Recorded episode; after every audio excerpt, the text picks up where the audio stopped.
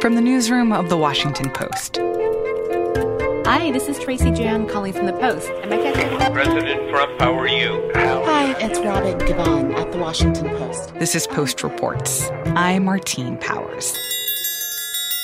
It's the afternoon of Wednesday, November 4th. Today, counting continues in battleground states that are too close to call, and how Democrats failed Latino voters in Florida. So, Aaron Blake, reporter for The Fix. It is 1 p.m. on the day after Election Day. Did you actually sleep at all last night? I made a valiant effort to try and take a nighttime nap between about 3 and 6 a.m.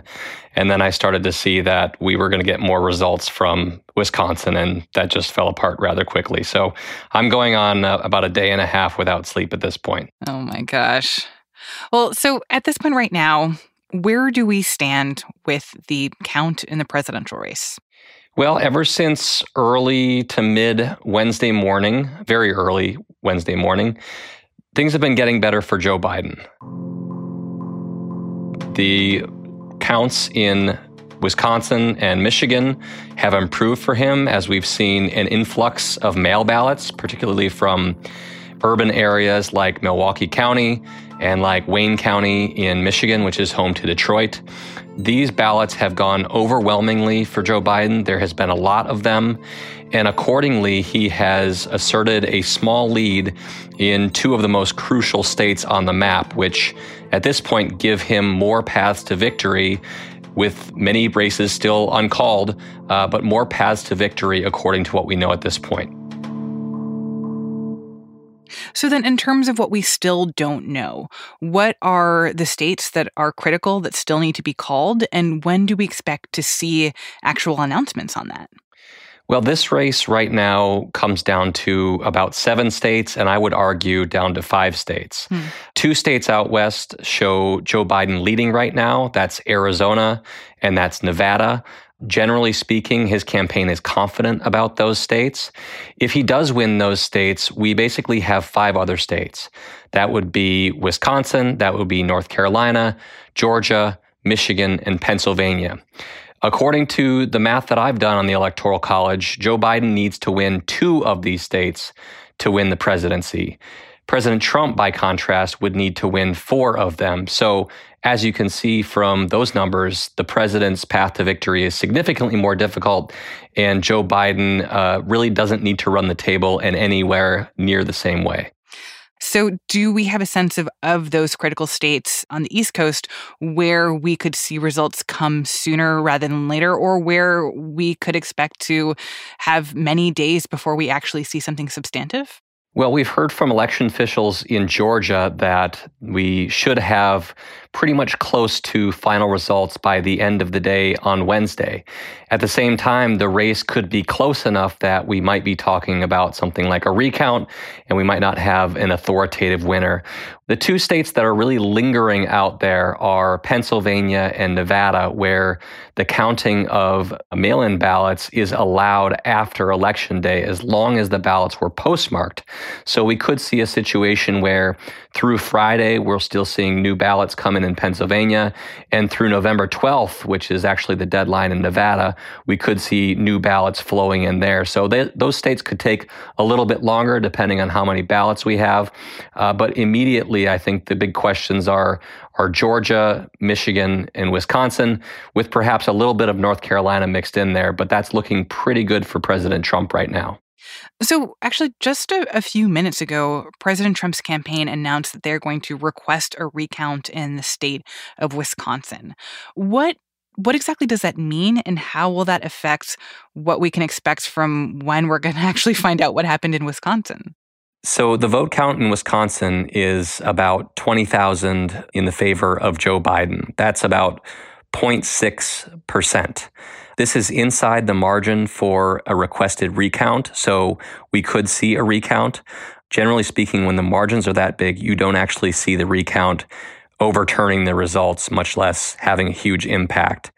And so I, I, would view this more as a chance to draw this out, raise concerns about the election, rather than necessarily thinking they might win Wisconsin at the end of the day. 20,000 votes in a big state may not sound like a lot, but it is really difficult to overturn.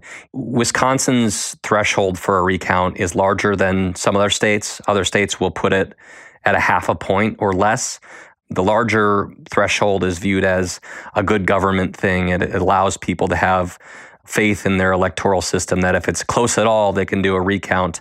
The shifts that we see from these kinds of recounts just aren't anywhere near that big, barring some kind of a massive error in how the election was run. And as we heard from Wisconsin election officials on Wednesday, they say they have complete confidence that this election was run in a rather flawless manner. Hmm. So, as you point out, right now, there are slightly more paths to victory for Biden than there are for Trump. But at the same time, when you compare the situation as it stands right now to what I think many Democrats and, frankly many Republicans were expecting a week ago, the race is a lot closer than many people forecasted. What is your sense so far of why that is? Yeah, look, there is no question that this is a closer race than a lot of people expected. Certainly, the polls suggested that these Midwestern states were going to go for Joe Biden much more easily than they have been. We've seen a shift by about five, six, seven points in some of these states based upon what the final polling averages were. In other portions of the country, the polls weren't necessarily so far off, but we were talking about races that were pretty close to begin with, and they've really been up for grabs. And so I think that there is a, a really valid conversation to be had, just like we had after 2016, about polling specifically in states that are competitive, because we don't seem to be getting a very accurate picture, even though in some of these states, unlike in 2016, we saw many more polls than we did. So I think that there is there is certainly a reckoning to be had there. I think on the national level, it's been closer to the reality with Joe Biden winning slightly more than a majority of the popular vote. But the question, of course, just as it was in 2016, is whether President Trump can pull off an unlikely upset by going through a, a very efficient use of the electoral college. I'm also curious if, from the states that have officially been called, if there are places that have surprised you or results that are different from how you expected that they would play out. Well, I think that certainly begins with Florida, which was the big early surprise on election night. Uh, this was a state where the late polls showed Joe Biden leading by a little bit more than two points. And we wound up seeing that shift by about five points, six points towards the president. So a pretty big polling miss, but not necessarily something that's unusual for Florida. And the other key point about Florida is that it's not necessarily transferable to other states. This was a, a miss that was very much because of one specific county in Miami Dade County. And that's a, a county that is very much unlike any other portion of the country. Beyond that, I think some of the biggest misses have been in some of these Midwestern states, particularly the biggest ones that President Trump won easily in 2016 Iowa and Ohio. He won each of them by more than eight points. The polls showed them both to be neck and neck, and he won them rather easily. So I think we we thought we might be confronting a new reality, or maybe returning to a reality in which these parts of the Midwest maybe weren't so Trump friendly. And then on election night, we got a reality check that hey, we we were a little bit closer to where we were in 2016 than I think a lot of us realized. So, I think many of us watched very early this morning when President Trump gave a big speech at the White House about how much he has won and all these states in which he has been declared the winner, even though that is definitively not true. It's also clear that we have won Georgia. Yeah. We, we're up by 2.5% or 117,000 votes with only 7% left. They're never going to catch us. They can't catch us. Likewise, we've clearly won North Carolina. And in many ways, I think that that rhetoric from the president is not surprising that we knew that he is the kind of person who will go ahead and say that he's won when he's not, in fact, won.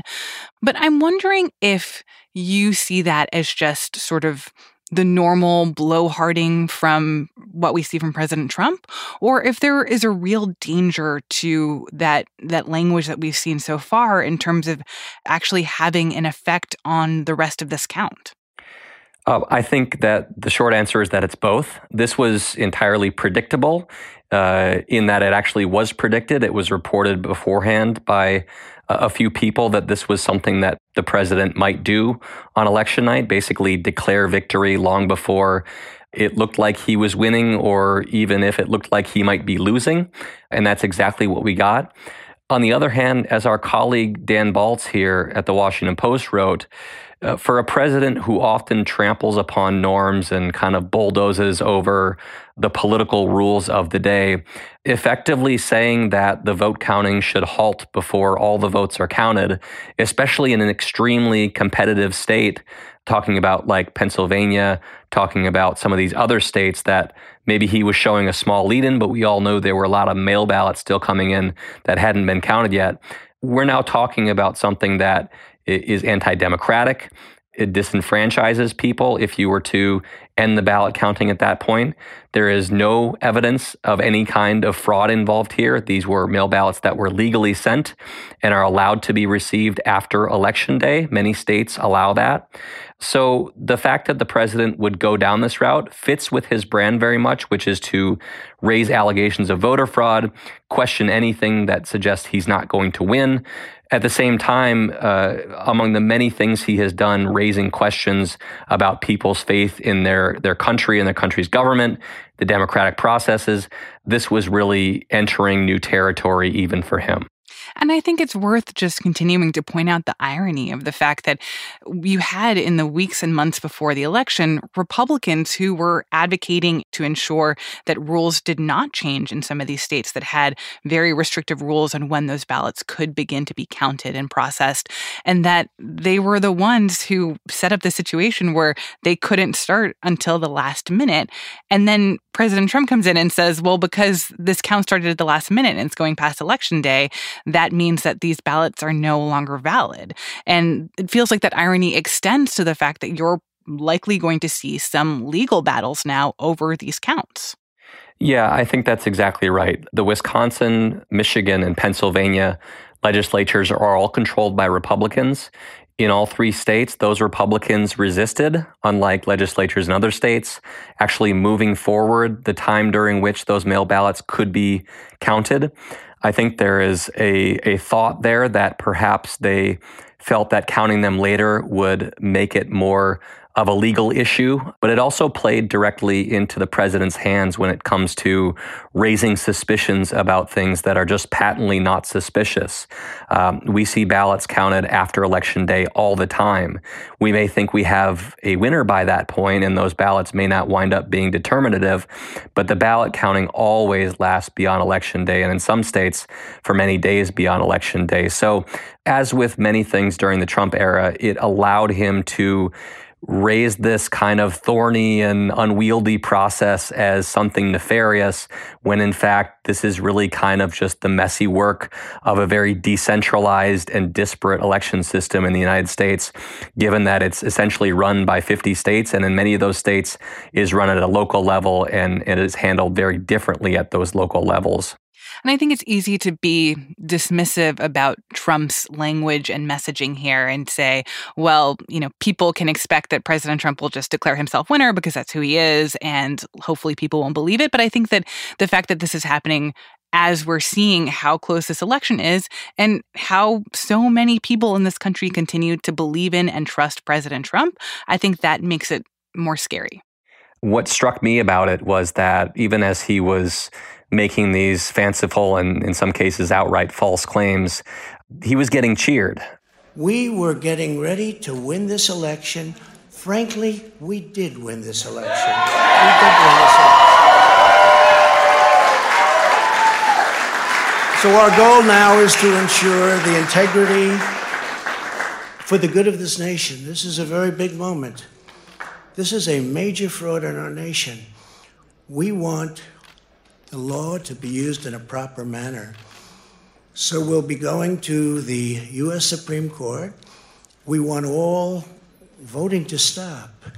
We don't want them to find any ballots at four o'clock in the morning and add them to the list. Okay? People were hearing these things that were just not true and they were responding positively and boisterously. But what we've seen is that uh, things like voter fraud uh, are uh, is something that a large portion of the American population believes is widespread, even though there's no proof of that. Many of the conspiracy theories that the president has given voice to have come to be embraced or at least tolerated by large portions of the Republican Party. And so, to the extent the president plants this seed and has repeatedly fertilized it as president, people who are inclined to believe that he's great and to support him are more likely to believe it. And if you just kind of keep driving that point home, eventually it kind of becomes taken as an article of faith among people who maybe haven't looked terribly close at these things. I think the fact that that there's been a cheering for a president essentially saying we shouldn't count votes in certain states really speaks to the progression that we've seen when it comes to the president trying to undermine confidence in the voting process. Aaron Blake is a reporter for The Fix. After we taped this interview at about 3 p.m. on Wednesday, the Associated Press projected that Biden will win Wisconsin. Just before 5 p.m., Biden was projected to win Michigan. So, given all this, according to Aaron's math, winning Nevada and Arizona would give Biden a path to victory. Meanwhile, the Trump campaign said that they were declaring victory in Pennsylvania, though the state has not yet been called for either candidate. As the whole country waits for election officials to finish counting the votes in those remaining critical states, Post reporters are there, in the rooms where those counts are happening, watching the whole process unfold. Hi, this is Reis Thebault. I'm in Atlanta, Georgia. It's 11 a.m. on Wednesday, and I am at the voter registration and elections office in DeKalb County.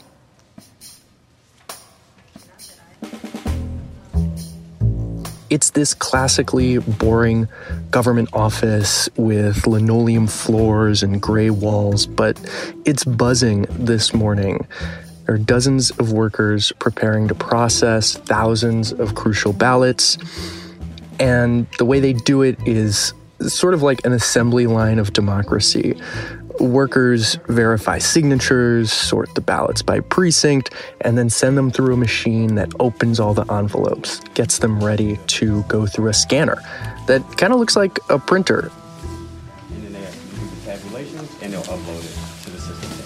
Okay. Okay, so scan, upload. Let me try to open those doors for you. Okay. And we'll actually count the votes. They have about seven of those going at the same time, and they say it'll move pretty fast when it starts, but it's a really close race here in Georgia, and it'll come down to absentee ballots that are still being processed. Hi, um, my name is Amber Ferguson. I'm a video producer at The Post, and I'm at the Pennsylvania Convention Center here in Philadelphia. It's around 1 p.m. right now, and mail in ballots are being counted. So, here where I am, there's about 325,000 mail in ballots. There's 100 contract workers working around the clock 24 hours to get these ballots counted. They're working in eight hour shifts. Um, so far, around 1 p.m., there's been 180,000 ballots counted. Uh, one of the officials said that it was a pretty run of the mill election yesterday and there weren't major problems. Um, however, they're only able to count a maximum of 10,000 ballots an hour.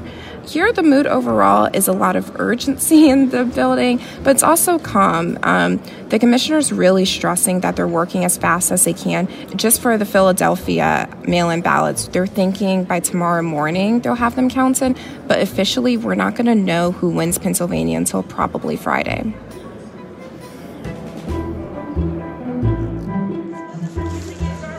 This is Tom Hamburger. It's noon at TCF Convention Center in Detroit. We're in the giant basement room where absentee and mail ballots are being counted. And the noise in the background here are instructions to volunteers who are pouring into this convention center on behalf of Republican and Democratic candidates. Earlier today, the Secretary of State updated numbers showing that Joe Biden had surpassed Donald Trump in Michigan, based in part on the count that's coming from this hall in Detroit. For that reason, both parties called for volunteers to come and serve as challengers to look over the ballot counting and raise any objections to ballots that might be considered fraudulent or to raise objections to those who might be challenging a ballot but without merit. It's 1 p.m. in Kenosha, Wisconsin, and the polls have been closed for 17 hours. I'm Kim Bellware. I'm a national reporter for the Washington Post, and I'm in Kenosha, Wisconsin. The polls have been showing an increasingly tight race between President Trump and Joe Biden. And right now, with 99% of all of the precincts counted in the state, Biden appears to be up with a lead of about 20,000 votes. That's roughly equivalent to the margin of victory that President Trump had in 2016 when he took the state by less than 1%. Already, though, this narrow margin has prompted the Trump campaign to look around for the possibility of a recount. While a recount could delay knowing the results of the election, it would probably do little to help Trump's chances of taking the state. Former Wisconsin Governor Scott Walker, a Republican, said as much on Twitter this morning when he said that a 20,000 vote span is a pretty steep hill for Trump to climb. In the meantime, county clerks around the state will have to look and see what their capacity is to handle a recount, which would have to be financed by the Trump campaign or the Republican Party. Meanwhile, people just want to know the results. They're going about their business today. Things seem otherwise normal, and it is beautiful outside. But things are quiet. There hasn't been any signs of unrest, any protests, mostly just more Americans who, like everybody else around the country, want to know who the next president will be. That was Reis Thebault, Amber Ferguson, Tom Hamburger, and Kim Bellware.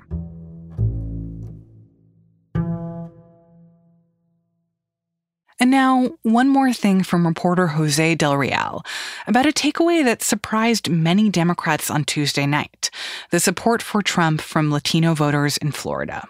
On Tuesday night, as results started coming in from various counties in Florida, I think a lot of political observers were quite surprised to see that the numbers in places like Miami, in Orlando, weren't quite adding up to expectations.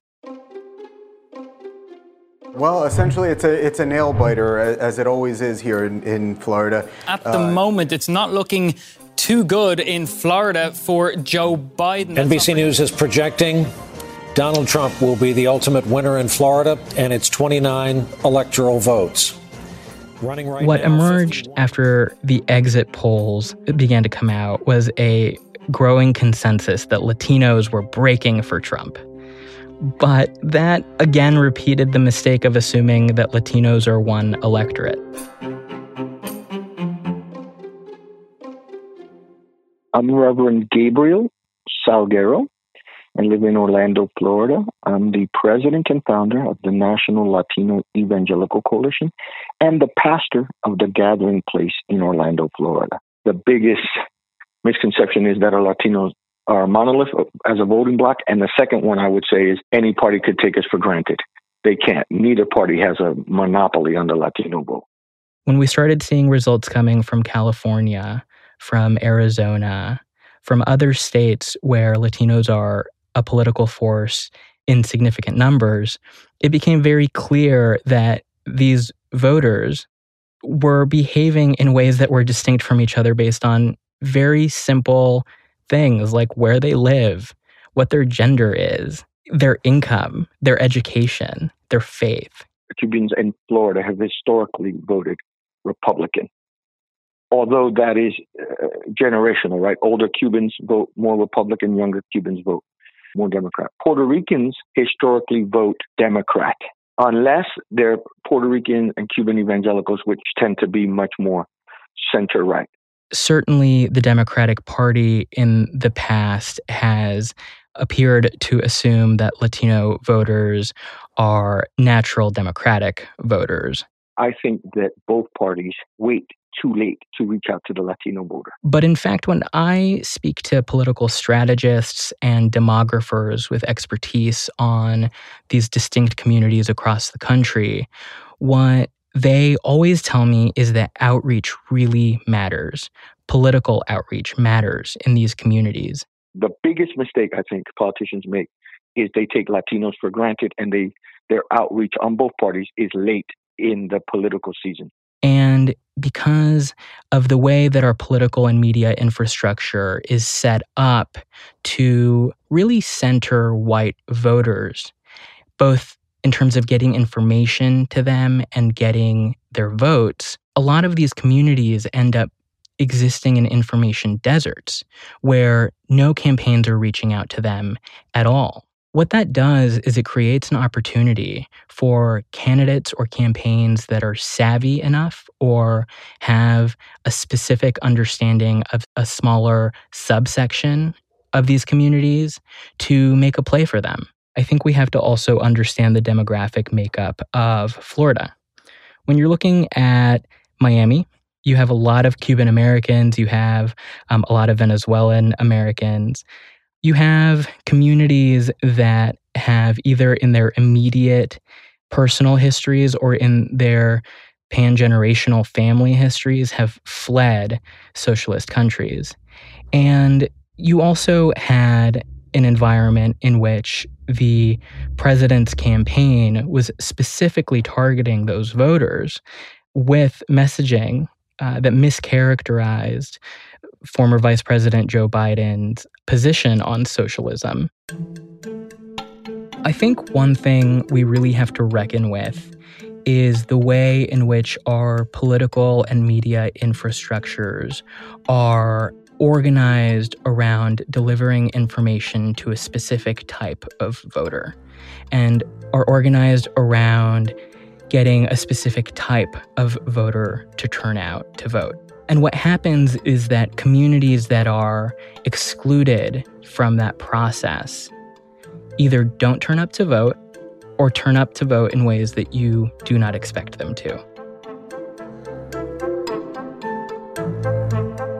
Jose Del Real writes about politics for The Post.